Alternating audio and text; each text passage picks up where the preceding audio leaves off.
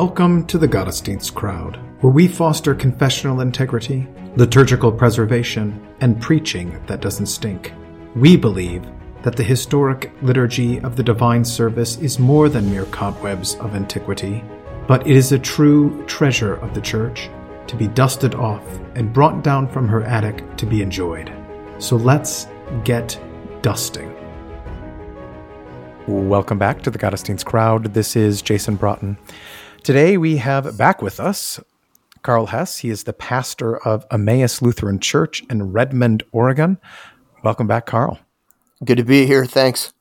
So you gave a presentation at the Bugenhagen conference. It was one of the sectionals on training martyrs for the prize. We all know Yep. that COVID kind of caught us all flat-footed. It, uh, it it was kind of a great revealer of what was already kind of there under the surface, uh, and how uh, when Christians received pushback from the government, just in terms of doing what Christians do, assemble together around the gifts of God, uh, to sing God's praises, to receive God's presence in his body and blood in the sacrament of the altar, that when we receive pushback because of uh, of this particular uh, virus, uh, many of us just kind of didn't know what to do. Uh, we had uh, some inclination, but we just kind of let things keep pushing us into corners. And uh, it seems as though the Bible has a lot to say about what we should expect in terms of comfort versus adversity. And then also what God calls us to be and to do when faced with that adversity. Uh, I'm thinking of our Lord's own words when he says, you know, the way to destruction is wide and easy, and the way to life is difficult and the door is narrow. And all kinds of other statements that if they do it to the teacher, they're going to do it to the student, uh, that we're not above the teacher, but we'll be like him. And many, many other times in the scriptures where we're called upon to, oh, well, bravery, um, daring, uh, zeal. So let's talk about training martyrs for the prize. That uh, not only are we as pastors there to bring the good news of salvation, the forgiveness of our sins, but also we're there to train them to endure in the midst of adversity. So take us through that. Where do we begin? What should we focus on first? Yeah. Um, well, I, I think that was the it was a it was a wake up call. It should have been a wake up call for the church. Um, it was for me. It was it was the you know the difficult thing for a lot of folks was um, a question of how you how you respond to the government when it when it is calling for your closure. If it, if it had been something obvious, like we just don't want you to preach these things anymore, and so you're banned. I I think it would have been a lot more clear Mm-hmm. for people what we should have done, but um, it, but that's assuming that that's the way these things are going to go in the church, and uh, it, and that's very it's I, I think something that we need to get on our radar that that's not necessarily always the way it's going to be. But what it also greatly concerned me, what what greatly concerned me in the months and um, in the months that we had to think about this after it happened was that you know I, I guess um, having been through some years as a pastor and having to confront things that I was that I was scared of, I know for myself that when you are afraid or when you are when you're anxious about about how something is going to be received or what's going to happen to you, your your brain starts to do this thing where it it finds ways to justify whatever it is you're doing. Well, God really wants me to do this, and this is the pastoral thing. and right. so um, that that's always been like a that's always been a a, concern on my mind was you have um, you have in scripture many times where people are called upon to do the thing that every rational person would tell you that's just not what you should do. That's not really what God wants you to do. God would never ask that of you. And I think this was a time like that for us in the church. Um, you mean kind of like how after 9-11 you know we celebrated firefighters and rightly so and police uh, you know emergency responders you know they're the ones running towards the burning building while everyone else right. is running away that kind right. of thing it, yeah it, so for instance in scripture um, in, in the presentation i talked about the, the least scary one that came to mind was in the book of Daniel. Daniel and his friends are are in Babylon and they're told we are going to train you to be whatever, to be government officials in Babylon and we're going to take you in the king's house and you got to eat his food. And they realize this is contrary to scripture. Now that the this is contrary to God's law for us.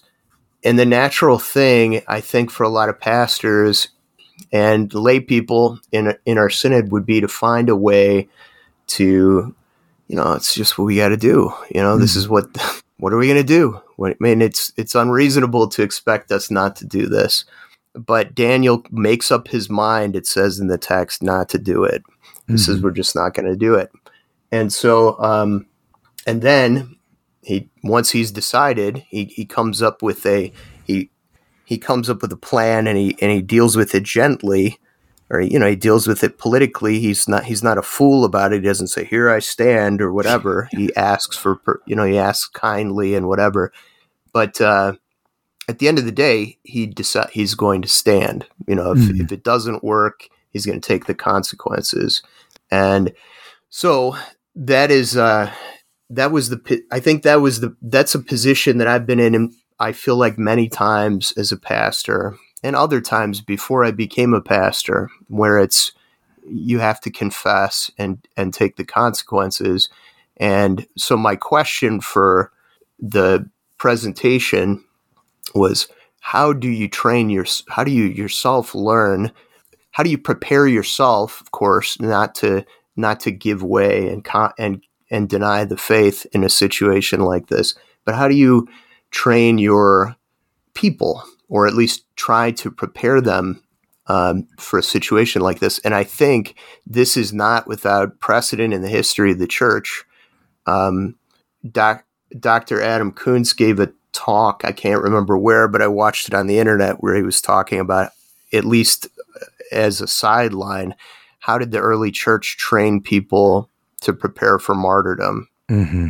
And there is a very short um, letter written by Tertullian to some captives, some captives uh, who were about to, who were facing martyrdom, called to the martyrs, Ad Martyras, and he sort of encourages them. He he's he he writes in there to encourage them to stand fast. So it's not without uh, precedent in the history of the church that we we try to prepare people for suffering and, and martyrdom. And I think that given the time we're in and given the what what happened, what transpired during COVID, we have need to start thinking about that and how we would do that in uh, in our synod today, and in a, just in the Christian Church in America today. I don't know. Did I answer your question or? Yeah. No. Uh, okay. So h- how does so where do we go to see that training in the scriptures? what are the what are the places to to to start uh, for pastors to keep in the back of their mind as they're preaching and teaching, so that they can exhort their their people to this kind of training. Well, I th- so um, there there's one text in particular that that stuck out in my mind. Um, and that that sort of was the frame for everything in the in the presentation that I did. Um, but I think be, before you get there, you want to begin with examples of people being put in this position either by God or by persecutors in the scripture. And so I mentioned the one from Daniel where Daniel's faced with a choice. But even sort of adjacent to that, you just have repeated things, repeated examples in the scripture, also not where uh, persecution is placed on a person, but where God calls someone essentially to give up their life, or mm. it appears that they're being called to give up their life. And that that's kind of like I think you want to begin by teaching by meditating on and teaching your congregation about that. The um, one example would be the call of Abraham, and then the call to leave his family, and then mm. also the call to sacrifice his son Isaac. Um, he's called to do something that he could have easily found ways out from it. If he were living in 2023 and he told his dad that he had a dream and and or he had a he had a vision and he was supposed to go to a land where he was going to be in physical danger and he had to leave his clan, they'd say, "Son, perhaps we need to um, find you a prescription or something like that." But he but he goes, and also you have um, you have the call to the disciples, the call mm. to leave everything and follow Christ. Yeah. And then also the rich young man. So these are all examples uh, of rather than being called upon by the government to do something that um, compromises the faith, they're being called by God to give up everything. And I think that's maybe the place where we need to begin is that when we are called to confess and perhaps to suffer, we're being called by God uh, to, on one level, to pick up the cross and follow our Lord, and on another level, to take hold of the crown that um, that God promises to those who love Him. So that's where mm-hmm. I begin, and then the second, uh, the the main thing that I used in the uh, in the presentation was Philippians chapter 3 mm-hmm. Um, and I don't want to read the whole thing, but I, I had written down 7 through 21. But the key verse in in that passage is one that, and this is one that people, you know, like to memorize and, and have on the, like on a bumper sticker or something. But it's a, it's a comforting passage that's fairly well known. But Paul says in verses 12 through 14, not that I have already obtained this or am already perfect, but I press on to make it my own. Brothers, I do not consider that I have made it my own, but one thing I do, forgetting what lies behind and straining forward to what lies ahead, I press on toward the goal for the prize of the upward call of God in Christ Jesus. Uh, and that the interesting or the, the thing that was that sort of piqued my interest there is that Paul is talking about um, he's talking about the word he uses for prize of course is like a it's a it's a laurel wreath. It's a perishable crown that they want they had when they won a race. But when it says he presses toward the goal the word in in greek it indicates like a a mark that a runner has his eyes fixed on and he's just that's all he has in his eyes and he's pressing towards that goal as the only one who's going to who's going to win the race. So he has his mind and his eyes, his whole being fixed on attaining that goal, mm-hmm. and that's the biblical. That's the biblical uh, language uh, repeatedly in the scriptures. That's the that's the language for the Christian life is that although we have been justified and, and we've been promised eternal life, yet we are straining ahead to take hold of it. And when one is got that mindset or when we're thinking that way, we're no longer focused on, oh, this is going to be difficult. What's the government going to do if I don't close the church? Am I going to be guilty of killing my members or, or whatever, all these other things that we, because that's what happens when you get into, uh, when you get into fear, you start, oh, if, if I do this, then this is going to happen and it, it, actually is probably not not right for me to do this because then uh, this bad thing is going to happen over here. My my mm-hmm. people are going to stop giving to the church. But you when you're you you come up with a million reasons why you can't or shouldn't do it. But Yeah. Paul's talking about having his eyes fixed on the prize or on the on the mark of the end of the race. And our and the the mark for us is death with Christ and resurrection with Christ. So, do you think the fear here is kind of like a, a fear of some kind of perceived pain and lack? And what St. Paul is then urging us to do is to carry out that pain as you strive for towards something good. Like we all understand how uh, a, a particular kind of pain can actually be received by us as as good because we see that it's producing something. Is that is that kind of the mindset when he, St. Paul says, uh, "Let those of us who are mature think in this manner," and and hold true Um, to to what has been attained? Or do you think he's got something else in mind too? That's I'm, I mean that's that's definitely a good point. But in in in the I didn't read the verses preceding uh, twelve, but he he talks about the he talks about um, he says that he counts whatever gain I had, I counted all for this for loss for the sake of Christ. And then he says, Indeed, I count everything as lost for the surpassing worth of knowing Christ Jesus my Lord. For his sake, I have suffered the loss of all things and count them as rubbish, in order that I may gain Christ and be found in him, not having a. ri- I'm reading the whole thing, I apologize. Not having a righteousness of my own that comes from the law, but that which comes through faith in Christ, the righteousness from God that depends on faith. And this is the part that I may know him in the power of his resurrection and may share his sufferings, becoming like him in his death, that by any means possible I may attain the resurrection of the dead. So I guess this does fit in with what, what you were saying. Yeah, He doesn't look at the suffering of being a Christian as as a as a thing to be avoided or suffered through so much as part of the part of the surpassing worth of knowing Christ. So he's justif- he begins by saying, I'm justified, I don't have a righteousness of my own. Um, or he's really saying, I don't want to be found with a righteousness uh, of my own, but that part of, but that righteousness is going to appear at the end of the race.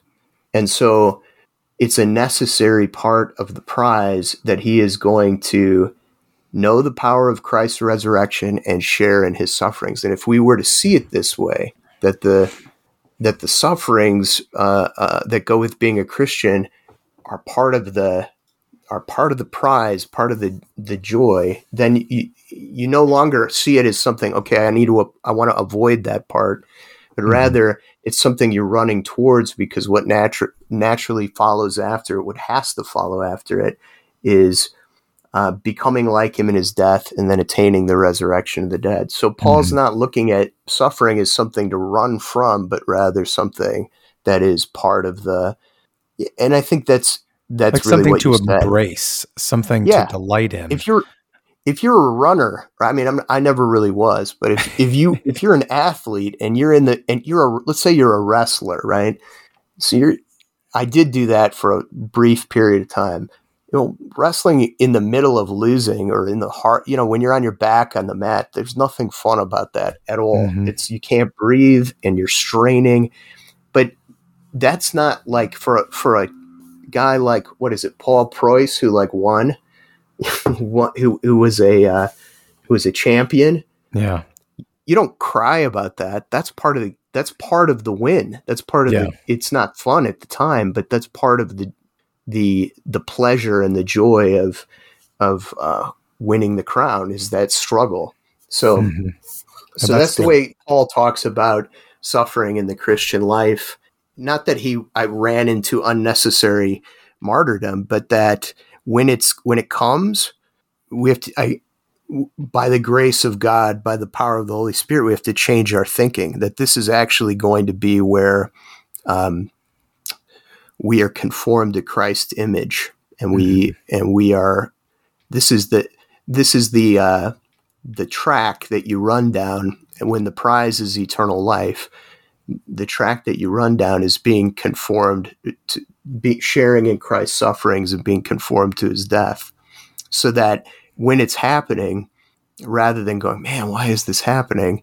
you rejoice because you are going the way that you're supposed to be going. Yeah do not be surprised brothers by the sufferings that you endure yeah and uh, but i i mean that was so in in the pastoral office I mean, I don't know how you maybe never. I would venture to guess that most pastors have had fear in the pastoral office, especially mm-hmm. if they hadn't, if they have not developed uh, the mind that this is, you know, like I've listened to, I listened to your talk about. I, I think you, your uh, your talk at Bugenhagen a few years ago about sloth really was kind of leading up to these things and probably mm-hmm. tweaked my mind about it. So I've heard you talk about some of these things, and if someone has developed, has learned from from the being taught by God, basically, that um, difficult things in the ministry are not to be avoided. They may have a different mind, but when you're new in the ministry and, and you get confronted with something where, whether it's just something simple like um, practicing closed communion in a congregation that isn't want to hear it. Um, you know, you when you have fear you're about these things, you're you're running from them, or you're you're terrified or dissatisfied at the at the prospect. Why is God making me do this? Why does he Why did He give me this congregation where I have so many troubles that I don't know how to deal with? Mm-hmm. When in mm-hmm. reality, the way Paul is speaking is this is what we've been this is what we've been called to and this is not actually um, this is not actually um, this is this is not this is meant for your glory yeah just like when abraham uh, offered up his son he was the angel comes down and, and praises him because he now i know that you fear god because you did not spare your only son and so that's basically the point. We can we ought to just like James says, consider it all joy, my brothers, when you face trials of various kinds. So this really goes along with you know what St. Paul talks about in a lot of places when he compares the Christian life, the life in Christ, to some kind of contest, sporting contest, or or combat.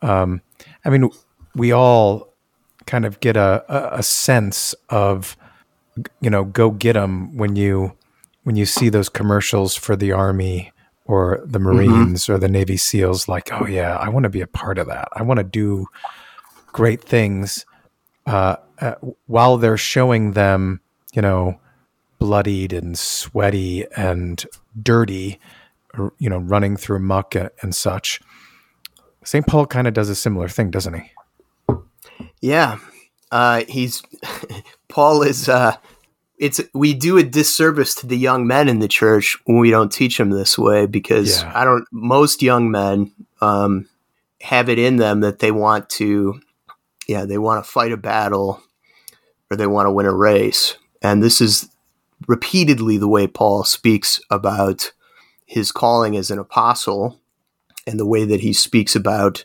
just the Christian life in general. And I, if we've got a, a shortage of men in the ministry, uh, the the solution and the and the problem might lie somewhere along these lines. Mm-hmm. I mean, I, am not qualified to speak about that, but I, I, really, but I, I wonder if I didn't come out of. I mean, I learned these things and I read the scripture obviously when I was training for the ministry, but this was not the way that I thought about, even though in a way this is what the seminary experience was like. It felt like I'd never been in the in boot camp, but it felt very much like we were training for something and building camaraderie for combat or for yeah. a, for a fight, you know.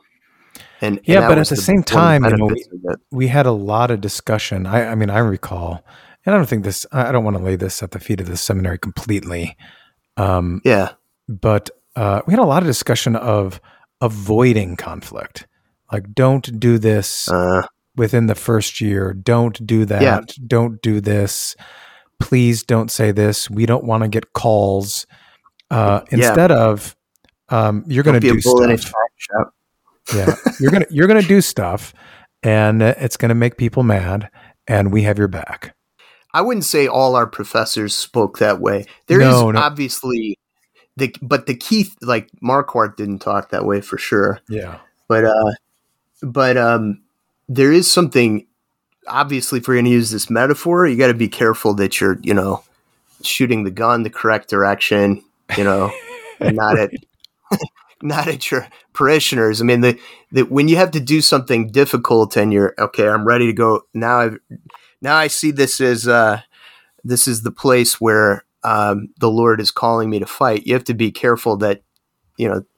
I hope nobody's listening to this thinking every idea that you get into your head about the battle that needs to be fought, you should immediately go do this. But um, obviously, it matters that you're fighting the correct enemy in the correct way correct. but um but yeah uh, uh, he uses uh, the point being he uses this metaphor or he speaks this way about the ministry and about the christian life um all the time and Mhm. so there are i i think that the the question is can you get people in your congregation to take it literally and at face value rather than spiritualizing it away because that's Mhm. what we often do so we spirit i mean i knew that we were going to suffer in the ministry when i came out of seminary um, but somehow these things that i'm saying now didn't click in my mind until many years after coming out so yeah, but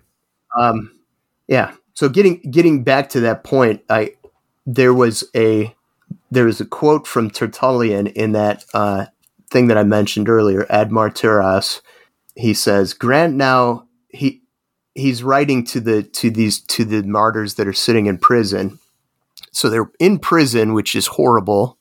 A, they're in a dungeon, which they don't get to eat unless somebody brings them food, and it's bad. But they're waiting to die.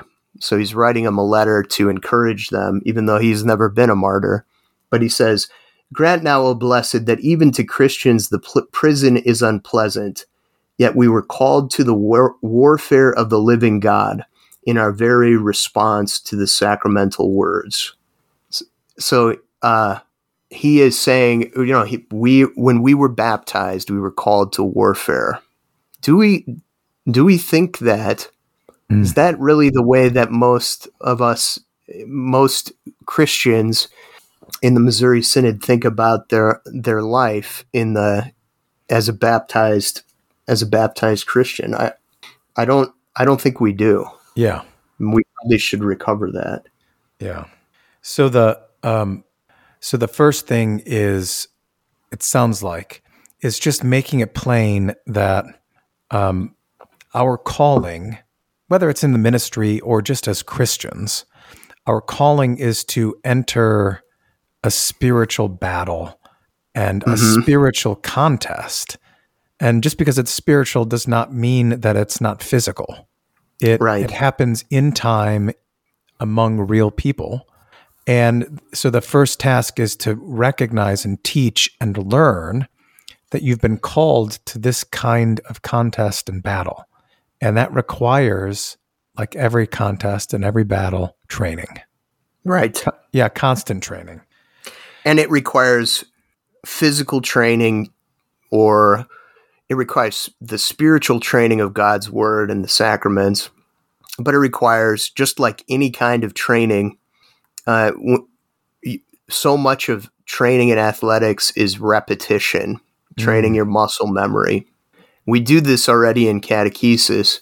We we train people to recite, right? Yeah.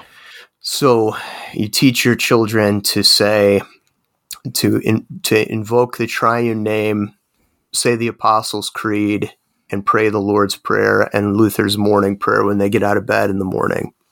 And we sometimes underestimate the value of mere of out of outwardly training ourselves because when you are in stress, um, the things that you have by heart are the things that sustain you and during uh during COVID, we all were in our whatever uh, your your limbic system or your you know your reptile brain or whatever. Yeah, you're the in fight or amygdala. flight. yeah. I, I, so the, we so one of the ways probably that you and I and Dr. Koontz uh, referenced this in whatever talk I listened to. He said that the reason why, if you read martyrdom accounts, Christians when they're in front of torturers or whoever will say frequently, "I am a Christian," and that's all they'll say. And he said that's because they were trained by the church. You don't give them any information. You just say, kind of like, you know, uh, if you get approached by law enforcement or or whatever, if you they say, you just don't say you don't say anything. You just say, "I want a lawyer." That's it. Right. And so he he said they had trained the early church to say, "I am a Christian." So they're not giving away any information about. They're not informing on other Christians by accident. Yeah. All right. So Okay. the, the first part is kind of the mindset, the training, you know, because we're in this contest or battle. Oh, how do we go about then looking at that training and what needs to be done to look towards the actual reward, right? Because so it's not just that we're in a battle, but that we're fighting for something, that we're willing to die for something because we have a reason to live. So I have uh, not actually got. I haven't. I only basically have the work that I did was to to sort of lay out the biblical way of thinking of this, and not uh, uh, how do you how do you actually implement this in your congregation, or how do you how do you do this? But um, yeah, so the first thing really really is that you are you you instill in yourself and in and in others that we are if you if you are a soldier and you and you have the and you have that you know that you're going into battle you've already accepted that this is the way it's going to be that's number one but as you said the second thing is that um so when you are i don't know having never been in a war but i would imagine that if i'm sitting in a trench in france or whatever in world war one of course this turned out to be maybe not this maybe isn't a great example since they didn't ever actually win glory they just got killed but uh, but if you're you're you're getting ready to go over the trench to take the enemy position and you're terrified right? Fear is taking hold of you. Mm-hmm. how do you how do you deal with that how do you force yourself to go over anyway?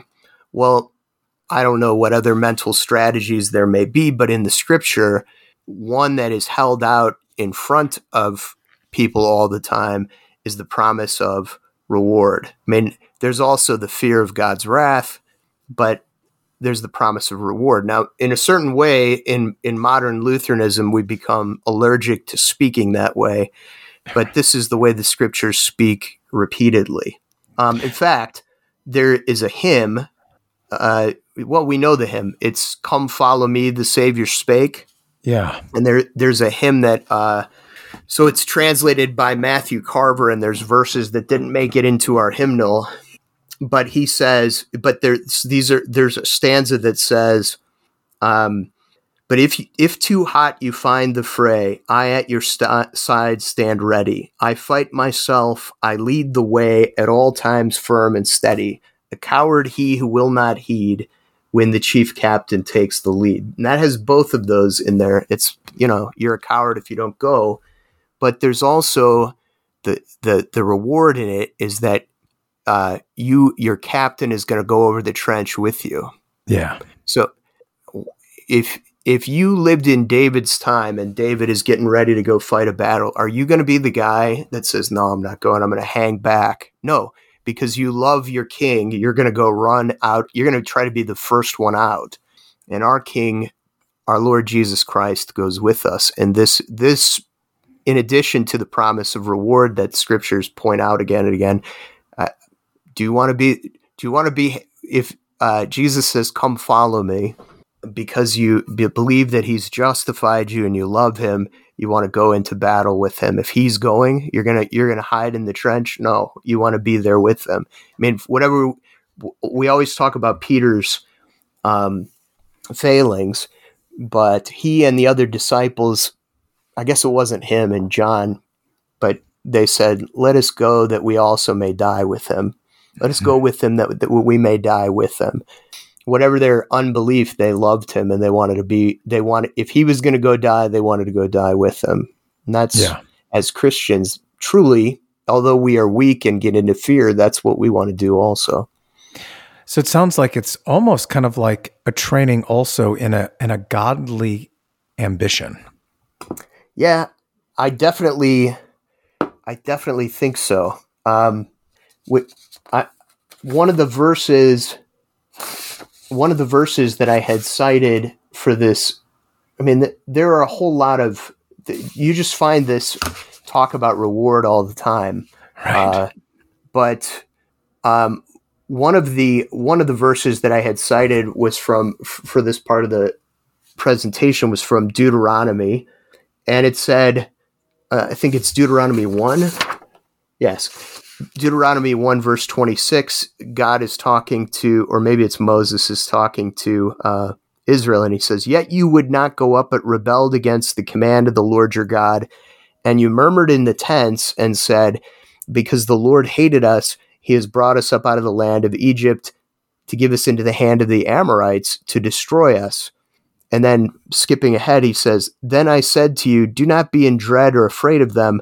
The Lord your God, who goes before you, will himself fight for you, just as he did in, the, in Egypt before your eyes and in the wilderness, where you have seen how the Lord your God carried you, as a man carries his son all the way that you went until you came to this place It doesn't speak about the reward again, but it's implicit in there that they're going to inherit the cities of the of the uh, of the Canaanites. So there's and the Lord is going to fight for you. So you have the the joy of going into battle and being brave, and the and you're going to be fighting alongside the Lord. And in and at the end of it, so you're getting if you're scared to go in, you have the promise of God that you're going to inherit the land. For us as Christians, the promise for us is that there is a reward for those who are um, faithful. Mm-hmm. And that's mm-hmm. kind of the thing, too. If we say uh, justification by faith, Abraham was justified because he believed, and he his his faith was proven by what he did. I don't want to sound I don't want to sound like a Baptist or whatever, but uh, the the justify because you believe that you're justified, you go fight the battle and take the crown. And so I don't want to make so obviously we have compassion on people's weakness and on our own when we're scared and we fail, but this is a joyful thing that we are that we are called to go take to take what's promised us. I mean, that's the way the scriptures speak. Yeah. But part and parcel of uh, you know, of doing that is expecting the difficulty along the way, that it's not easy. It right. might be simple, but it's not easy. Yeah. Well, um, yeah. I wonder if this is a factor in, you know, if you don't ever um, go talk to the girl that you like, right? And then she, and then she goes and she marries somebody else um, and then you say, well, I guess, you know, it's the Lord's will that I carry the cross. Uh, it sort of seems like, isn't it often the case that, yeah, it is difficult. It is difficult to keep your church open during COVID. But, you know, a lot of, t- uh, it, it's difficult to preach things that you know are going to be pushed back on in your congregation. Mm-hmm. But sometimes, do we use the theology of the cross sort of as a cover for the fact that we didn't, t- you know, we didn't, we buried our talent or our mina in the dirt and, uh, and we didn't dare to risk investing it somewhere. We didn't, we didn't go, we didn't push against the wall. You know, we pushed, met a little resistance and we said, well, that must not be God's will. Um, we didn't know what was going to happen if we kept our church open during COVID, really until we did it. Right. You know, you don't you don't know what's gonna You get what I'm saying? I mean, it, it, it seems as though if you flee at the first sign of difficulty or you you give way at the first sign of difficulty, you don't actually know. You don't give the if the Lord is going to fight with you, you don't know what he's going to do until you actually go into the battle with him. It may be that he's called for you to inherit the crown really fast, but mm-hmm. uh, it may also be that he um, he wants. It may also be that he he's that he wants to uh, begin the Reformation or something. You know, Luther didn't know what was going to happen when he nailed the 90 well he he appeared not to really know how big of a, of a hornet's nest he was going to kick up and he didn't know what was going to happen when he stood before the emperor and refused to recant he may have thought well this is it for me i'm done mm-hmm. he didn't he didn't know and i i i think i don't know I, i'm not i'm not able to diagnose everyone else i would say for myself there's a whole lot of that in my life where I did I just didn't see I didn't end up seeing what the Lord would do because I didn't I didn't I didn't trust him enough to to enter into the into the conflict. Well, I wonder too like um we know that athletes and you've already mentioned this too. Athletes are constantly training. Mm-hmm. So it's it's it's a daily thing that they're training for difficulty. Yeah. Um, uh, they're expecting that one day the race is gonna happen, and so they're training for that. And yeah. the same thing with those who are in some kind of military or or combat arena. Uh, they don't wait to train until the day of. That's right. They're they're constantly um, training themselves, uh, either either by deprivation of this comfort or or that comfort or by placing themselves into a place of discomfort so that they can experience what that feels like and and what it feels like to overcome it so it's like a constant training in what sense do the, do the scriptures ask us to to well i mean peter always be ready mm-hmm. to give the hope that is within you, the reason for the hope, which means you, this is a practiced thing. Um, it's something that you're not unfamiliar with, that you are engaging in it all the time, even in right. small, uh, smaller doses or less high intense doses, so that you, you have some idea of really kind of what your own physiological response to those t- things are. Yeah. Um, that's that, that you almost, I don't know if you read it, but you, I mean, that's exactly the way that there was a striking passage in, in Tertullian. It's about five pages long. So it was, it's not very long. Everybody should read it. And he says, uh, soldiers in peacetime are constantly doing manual labor. They are practicing uh, all kinds of deprivation and they're practicing changing from sitting, you know, from wearing peacetime clothes to putting on the mail, uh, from being in the heat to being in the cool. You know, they're they're constantly uh, training themselves for adversity, so that when the day comes that they actually have to go out into battle, they're not worried about man, I'm getting bit by mosquitoes, et cetera, et cetera, because they've already hardened themselves to it. Mm-hmm. And a Christian and a pastor I think that's if you're the first part of it is to change the is the mentality. Our mindset has to change that we are supposed to have comfort.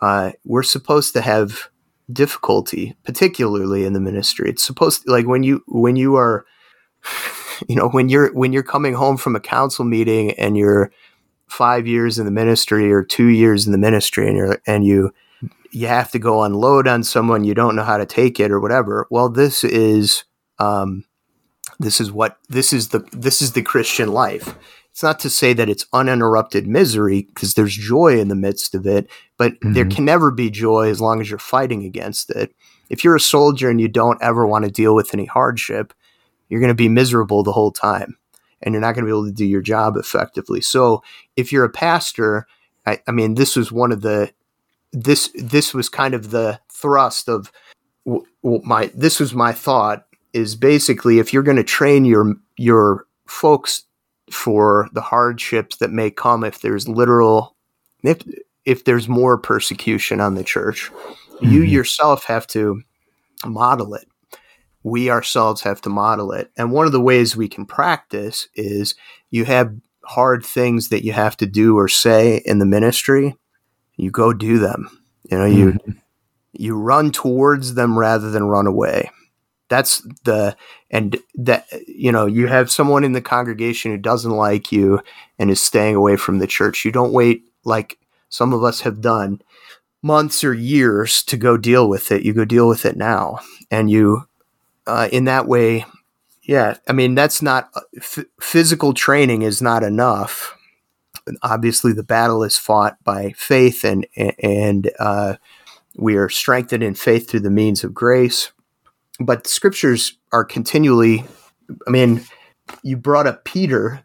I don't remember where it is but he says since christ therefore suffered in the in the flesh arm yourselves with the same mind. Something along yeah. those lines. Mm-hmm. Because he who has suffered in the flesh has ceased from sin. That's um, if you go th- do a survey of the new testament speaking this way about preparing your minds for action that's peter again and preparing yourself for hardship or just acknowledging that this is going to be what it is you'll find it again and again. But yeah you you practice. And paul uh, luther talks about prayer as being exercise of in fact he if you read his Postil he's talking about exercise of faith mm-hmm. meaning that you by putting uh, your faith into practice whether by calling upon god or by carrying out the works of your vocation um, you are, you know, it's like you're going to the gym. Yeah. And you're, you're uh, building up muscles by breaking them down, by testing them. So I, I agree with you. But I think it's also important to like keep in your mind constantly that this is a battle that is won. And therefore, you get to go do this and you get to do it in the confidence that you that you will attain the crown. And that's the way Paul speaks uh, in that verse in Philippians. He, uh, forgetting what lies, what is behind, and straining towards what lies ahead. He's doing it in the certainty that the victory is going to be his because it already it it has already been won by by the author and perfecter of our faith. Mm-hmm. So that mm-hmm. means what does that mean in practice? It means that you can go um, take risks and fail what, especially in our situation where we are, um, you know, our churches are declining out here. It's I, I don't think it's as bad in the Midwest as is as it is out here. Our many churches in the Northwest are dying. They're just they're dwindling away, and mm. I, mm-hmm. I imagine we're gonna just that's just gonna be the situation for all of us in the next 10, 20 years. Uh, so you don't want to see that happen. You'd like to have uh, Christians in the church, you, you know, folks in the pews are really upset about there's no young families. Well, you know, maybe we can go. We don't know. We aren't like awesome at planting churches and uh, evangelism.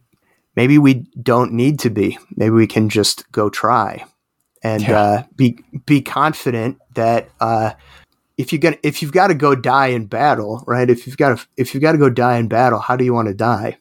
You want to die like crying for your mother in the trench, or do you want to go?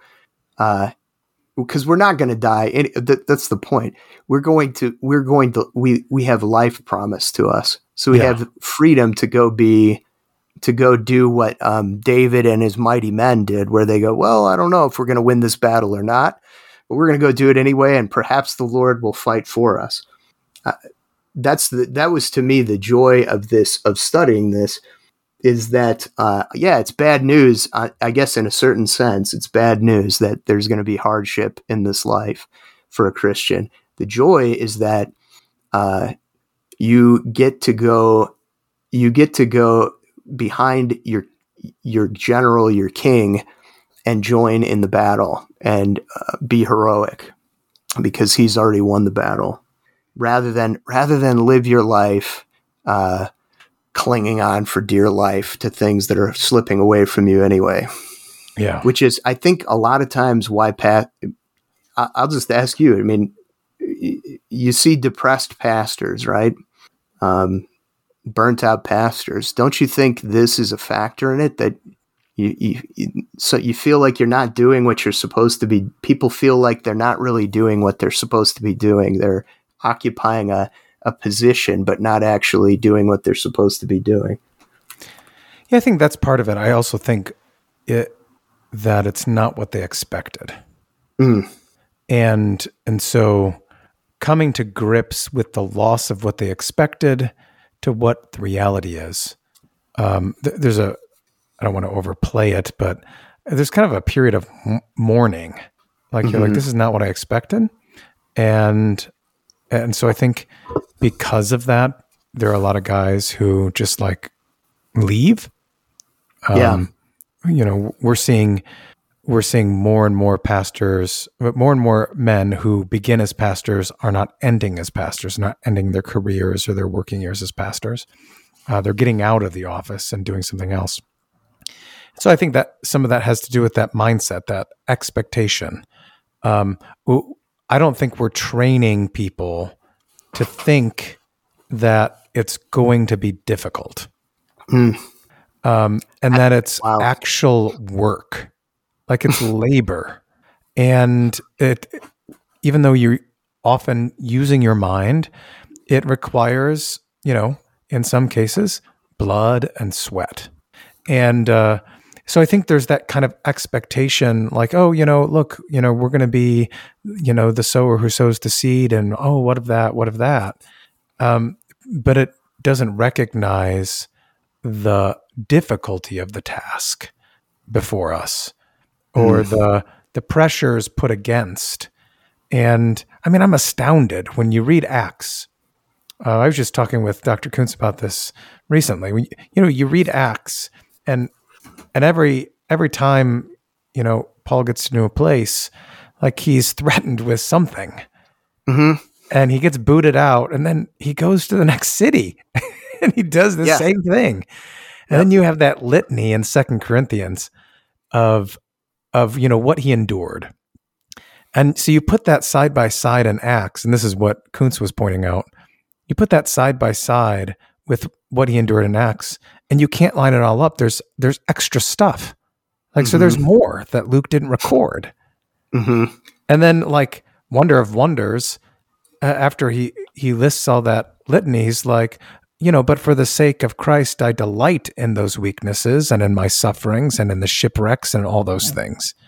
I mean we I don't think we're trained with that kind of mindset to delight in the training and in the difficulties that come our way, in the same way that, you know, the Navy SEALs are taught to embrace the suck, or in the same way that athletes are are are trained to embrace those difficult times because they recognize maybe not just the prize, but just the glory of overcoming whatever is put in their way. Like right, the, like the doing something hard enduring something difficult is its own reward. Yeah. And we're promised something on top of that, right? we know that we're going to win. right. The, the, so there's a promise of, of the, gl- that is where our eyes are supposed to be fixed is the glory to be revealed. Mm-hmm. And that mm-hmm. when you come to the end of the finish line, Christ says, well done, good and faithful servant. Yeah. That, uh, I think is missing. But one of the one of the things that stuck with me, I read it in a, in, I'm pretty sure it was the Church Postil.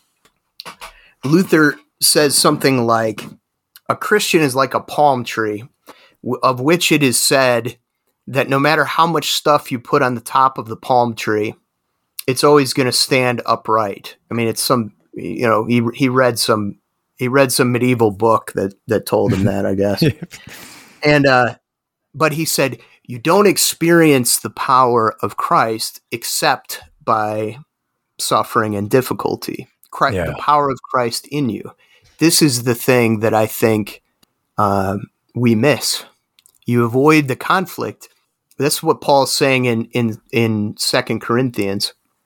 You know, when I'm weak, then I'm strong. I, I rejoice in these things that the power of Christ may rest upon me. So there is the ultimate hope and the and the place where our eyes are fixed. They're not on the things that God does to help us along the way, that Christ does to help us along the way. But there is joy also in this that when you are, uh, if you are called to do something and you go do it mm-hmm. in your in your vocation as a pastor or as a Christian, called to stand in some way, or even in smaller things, that the power of Christ manifests itself in you. That you He assists you, and I, and I can't. And I one of the things that I I did in preparation too was look at hymns. I tried to find hymns that said there's so many hymns. The old German hymns, they say this repeatedly. They talk about the Lord's assistance of uh, Christians in difficulty. And uh, I don't, you know, I think when I came out of seminary, I thought that sort of thing was not Lutheran. It was evangelical or something. Right. Uh, no, and it's all through the Psalms too. When when uh, David says, "My arms can bend a bow of bronze," it's the Lord that makes my feet like the feet of a deer, like uh, Ryan Leslie's mm. Presentation. And yeah. you think about Gideon, right? Who is terrified of everything. So we, the Lord calls him to to to be to be a judge and he's got to the first thing he's first thing he's got to do is chop down the the uh chop down the Baal and the Asherim in his town. Yeah. So he's scared and he does it at night. But he does it. I, I mean, you, you, he does it, but he but he does it at night, late. By but the when the when the angel comes to him, he says, he says to what is how does he say it? You know, greetings, thou mighty warrior. Yeah, I would have to look it up. Uh, go in this strength that you have, and and he's like, "What are you talking about, angel of the Lord?" He's absolutely terrified. You know, he's he's got no courage at all. But by the end of Gideon's story, he's a mighty man. Um, but Gideon chopping down the Baal at night sounds like the pastor who comes out of seminary, who is not naturally courageous. You know, and he's going to his he's going to his first he's he's going to tell the tell the uh, big the the big giver in the church for the first time that his his grandson can't come to communion because he's left the church. Yeah. You know, he's but the point is though that the the Lord is the Lord you don't the Christian's like a palm tree. Christ's Christ's power is manifest in our weakness, but you don't ever you're not going to ever you're not going to experience that or know that until you are put into the fire. And if you find ways out of it, um, you're gonna you know miss that. And there's mm-hmm. jo- there's joy in that as well as in uh, having our eyes fixed on the on the reward, which I think I'll say for myself, I think that is a big problem too. Is that we maybe it's just partly because of not being old enough yet, but uh, that that really is the. I mean, that's just the biblical that's the New Testament's way of speaking constantly is that in everything you're doing your your eyes are towards are not towards what you know the Lord is going to give you in this life but but toward the revealing of Christ and the glory that will be revealed at his mm-hmm. coming. Yeah, we exchange the glory of God for glorying in the opinions of men. Uh, isn't that a, a, passage in Romans? Um, yeah. So, so it seems like you know, you know, nature abhors a vacuum. If you've got a full glass of water and you you pour out half of it, the, the half that you poured out is filled with air. Um, so if you're not training for the difficulty, it seems as though, since nature and spiritual nature is the same thing, it seems as though you will be necessarily training to avoid the difficulty. And so this is something that we need to keep in mind, right? That that if you're not training to endure, you're you, you are then training to give in. Yeah. Um absolutely. It's it's truth. It's the truth. If you if you're practice whatever you're practicing, whatever you're practicing daily, that's what you're you're you are training yourself. You're training mm-hmm. yourself to to uh, avoid conflict or zone out with uh, electronics or whatever. Yeah. Which which is I think uh, you know the going back to COVID. Uh, I just I was pleased at the convention. Somebody I wanted to I wanted to get up to the microphone and talk about COVID, and so did a few other people. The entire convention, and right at the end, we finally talked about it on the very last day. And uh, a young man did a better job than I would have done, so I was glad. and he he did a he did a he he just gave he he proposed a resolu- uh, uh, an amendment to a resolution calling for repentance for closing during COVID, and I was surprised that 33% of the convention voted for it. It was I was far more than I expected, but mm-hmm. I really, uh, if I if I had anybody's ear, I would plead that, uh, you know, we understand, I understand. Um, I think we all we didn't close during COVID, but I, I look back and there were things where I, I, I mean, I was, I was not, I was, I was off guard. I didn't know, I didn't want to say what anyone else should do. I just said we weren't going to close. We, my elders backed me on this. And so, and we acted quickly. So we didn't have a ton of problems about that.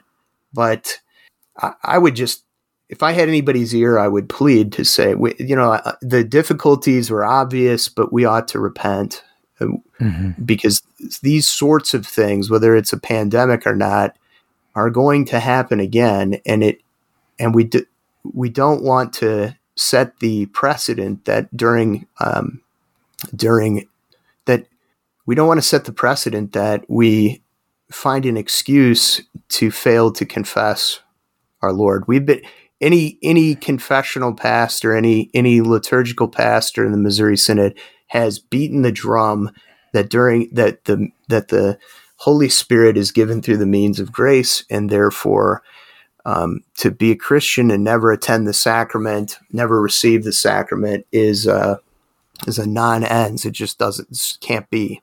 Mm-hmm. Um, and then during COVID, we what did we do? We undid all of that all of that drum beating by our actions. Mm-hmm. So I, I, my prayer for a synod is that we that was what I wanted to say at the convention floor.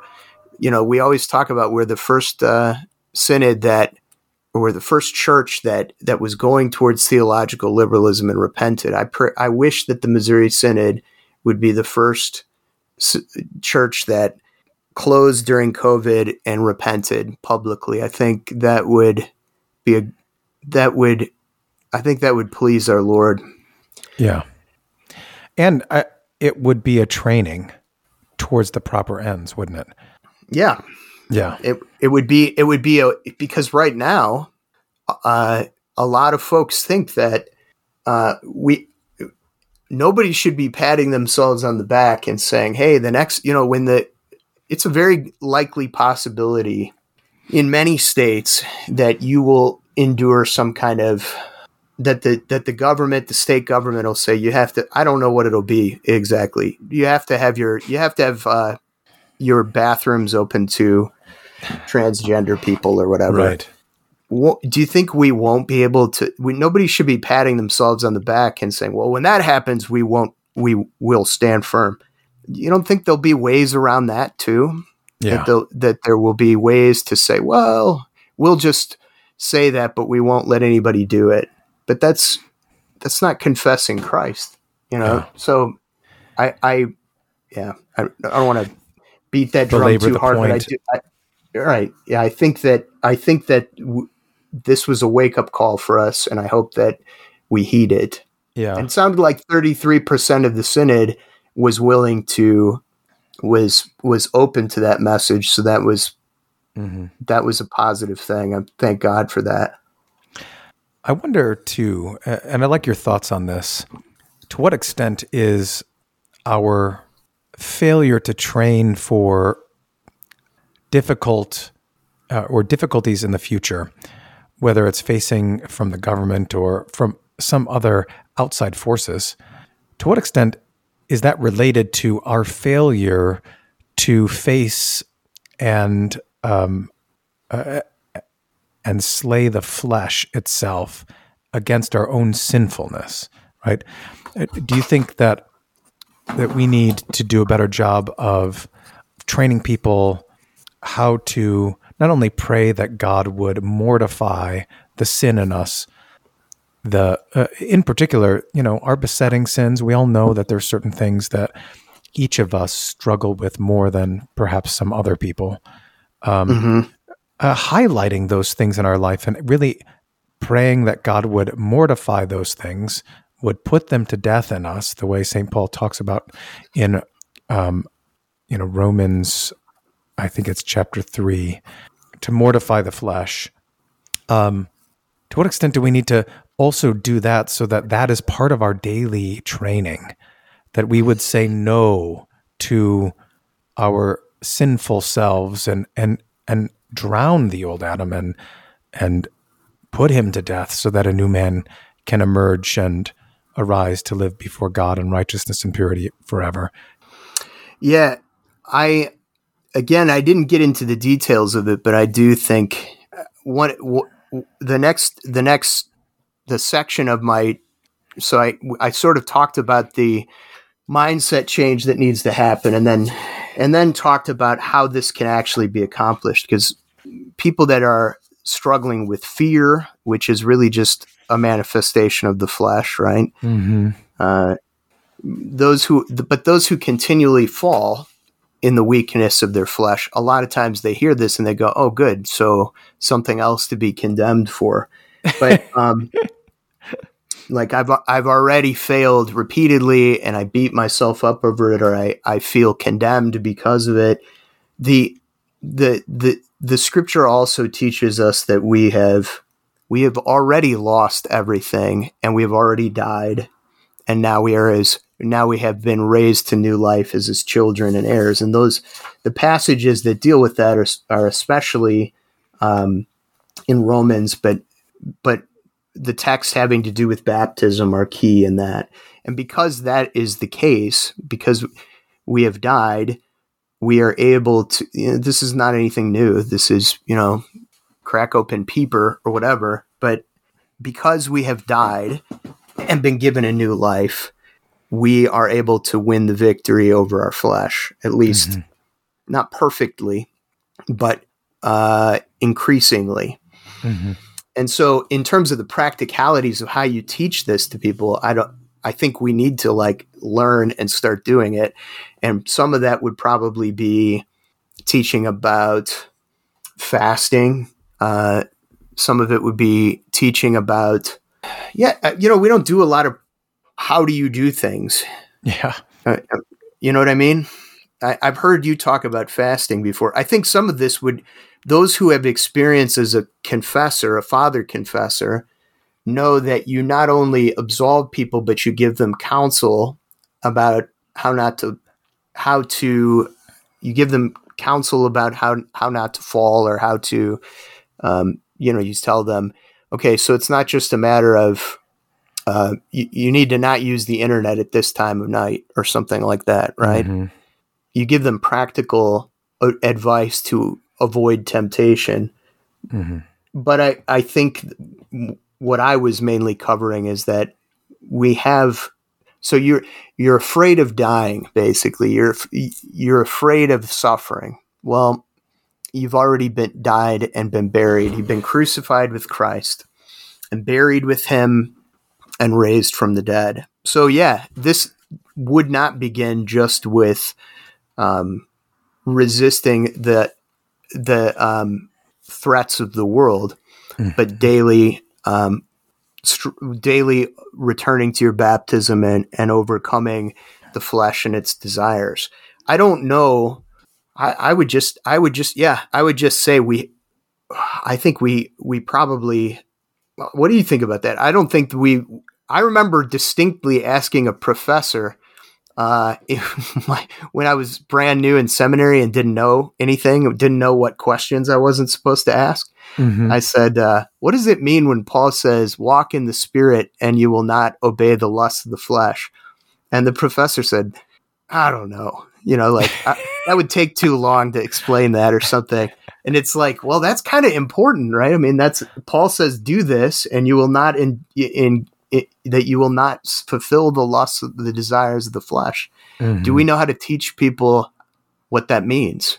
Yeah. I mean, I think probably in some ways we do, but I noticed that in our hymns there are practical it's like they're asides almost, but they're like practical advice on how one resists temptation. There, mm. the one that jumps out in my mind is the hymn "Jesus grant that balm and healing." You know that hymn, the Lent hymn, mm-hmm. and it says, "Should some lust or sharp temptation fascinate my sinful mind, draw me to Thy cross and passion, and new courage I will find. Or should Satan press me hard. Let me then be on my guard, saying, Christ for me was wounded, that the tempter flee confounded. And the first part of that is simply saying, meditate on Christ's passion. But the second yeah. part is, it's a tangible suggestion. When you're really pressed hard by Satan, or when this guy is really pressed hard by Satan, he says, Christ was wounded for me, and the devil flees. Mm-hmm. Uh, that's kind of a lot of I, I, think teaching along those lines is probably important for folks. We yeah. know that we have how many guys, uh, how many people in our congregations are are struggle have porn addiction, uh, but you know people people are beset by all sorts of sins that we don't even address. Right. Um, so well, teaching them how to avoid t- how to how to how to how to how to mortify the flesh is something practically that they need. Yeah. I mean, I think you brought a, up a really good point in, in, terms of how we've already died. We've already given up everything. Isn't it the case that when you're reminded of what uh, what you've overcome in the past, like I've been here before, it's going to be a difficult road, but I know it can get through. In yeah. a sense, St. Paul is reminding you, look, you've been there before. You've already yeah. died. So there's nothing to fear. You've been there and you've come through on the other side because of Jesus. So yeah. don't be afraid to go there again. Yeah, people are when you have when you're not when you are despairing and you don't know if you're going to be able to you know you don't you don't you don't have hope that you're going to come through it mm-hmm. um, that feeds temptation doesn't it mm-hmm. and you say well I, you know i've struggled with this for 20 years I, you know, it's never going to get better. And then you, then you, then the the devil uses your despair. And just so you might as well just do it again. What difference does it make? Yeah. Um, but yeah, Paul's telling us that the the victory has been has been given to us, and that's kind of the and that and that we have already died. So the thing that we fear losing, we actually don't. It's we don't need to fear it. We've already yeah. lost everything and been given something new. Mm-hmm. Yeah. Uh, any final thoughts here? Well, kind of to wrap up. this wrap is up. the same thing that happened when I presented this, which is I spent all the time on the first part and didn't get to the last part. But there's uh, the the not only is it a matter of training your training yourself or re uh, you know putting on the mind of Christ and knowing that that suffering is inevitable and it's um and it's also part of the prize but mm-hmm. there it that that the scriptures teach us that um the teacher the scriptures teach us that there is victory over fear joy and suffering and the promise of conquering and those things so we we simply don't have to. Um, it's not simply a matter of you know, according to the law, changing your thinking, but there's the there's um, there's the promise that these things were already given to you in your in your baptism, and maybe some other time I I would draw that up. But the last point though that I made and I think is really important, we are the pastors are shepherds. That means and overseers. This is it's on us to model this.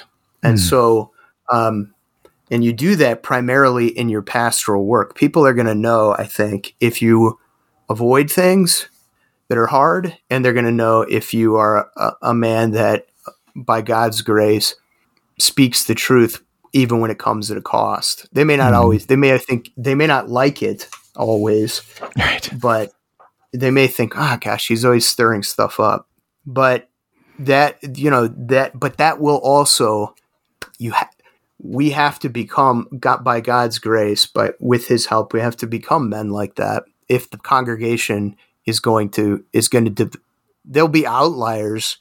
You know, there'll be people that are able to do this without you, or whatever, by God's grace. But if the congregation is going to learn to stand under persecution, uh, they have to see it by and large. They have to see it in the shepherds, and so, uh, and this the thing is too when we, as a pastor, you're called to rescue the flock. If you have members that are, when you have members that are in danger spiritually, and don't think they are, you your battle is to follow behind the good shepherd and rescue them or Mhm. seek to rescue them even when they don't like it Yeah. and uh, I, so my last thing I, I remember i read this at the beginning of it there is a uh, this is we need to get it no i don't want to say that it would be nice if some of the hymns that walther put in his hymnal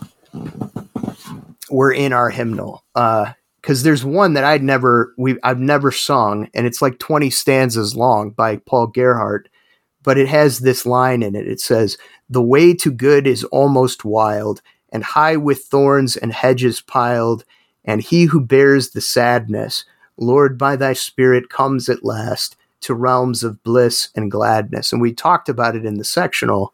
Why is the way to good almost wild and piled with thorns and hedges? And you said because nobody goes that way. It's like Yeah. the, the castle where Sleeping Beauty is or whatever. Nobody goes there. Mhm. And often, and the, and so, um, the frequently we think, oh, nobody else is going that way. That means it would be foolish for me to go that way. Oftentimes, it's not. It's sometimes this is the way that the Holy Spirit leads us to walk, and he who bears the sadness comes at last to realms of bliss and gladness. I we should stick that we should get that hymn. Whenever we uh, you know have a new hymnal we should put that one in with 20 stanzas and sing it like be mandated to sing it a couple times a year.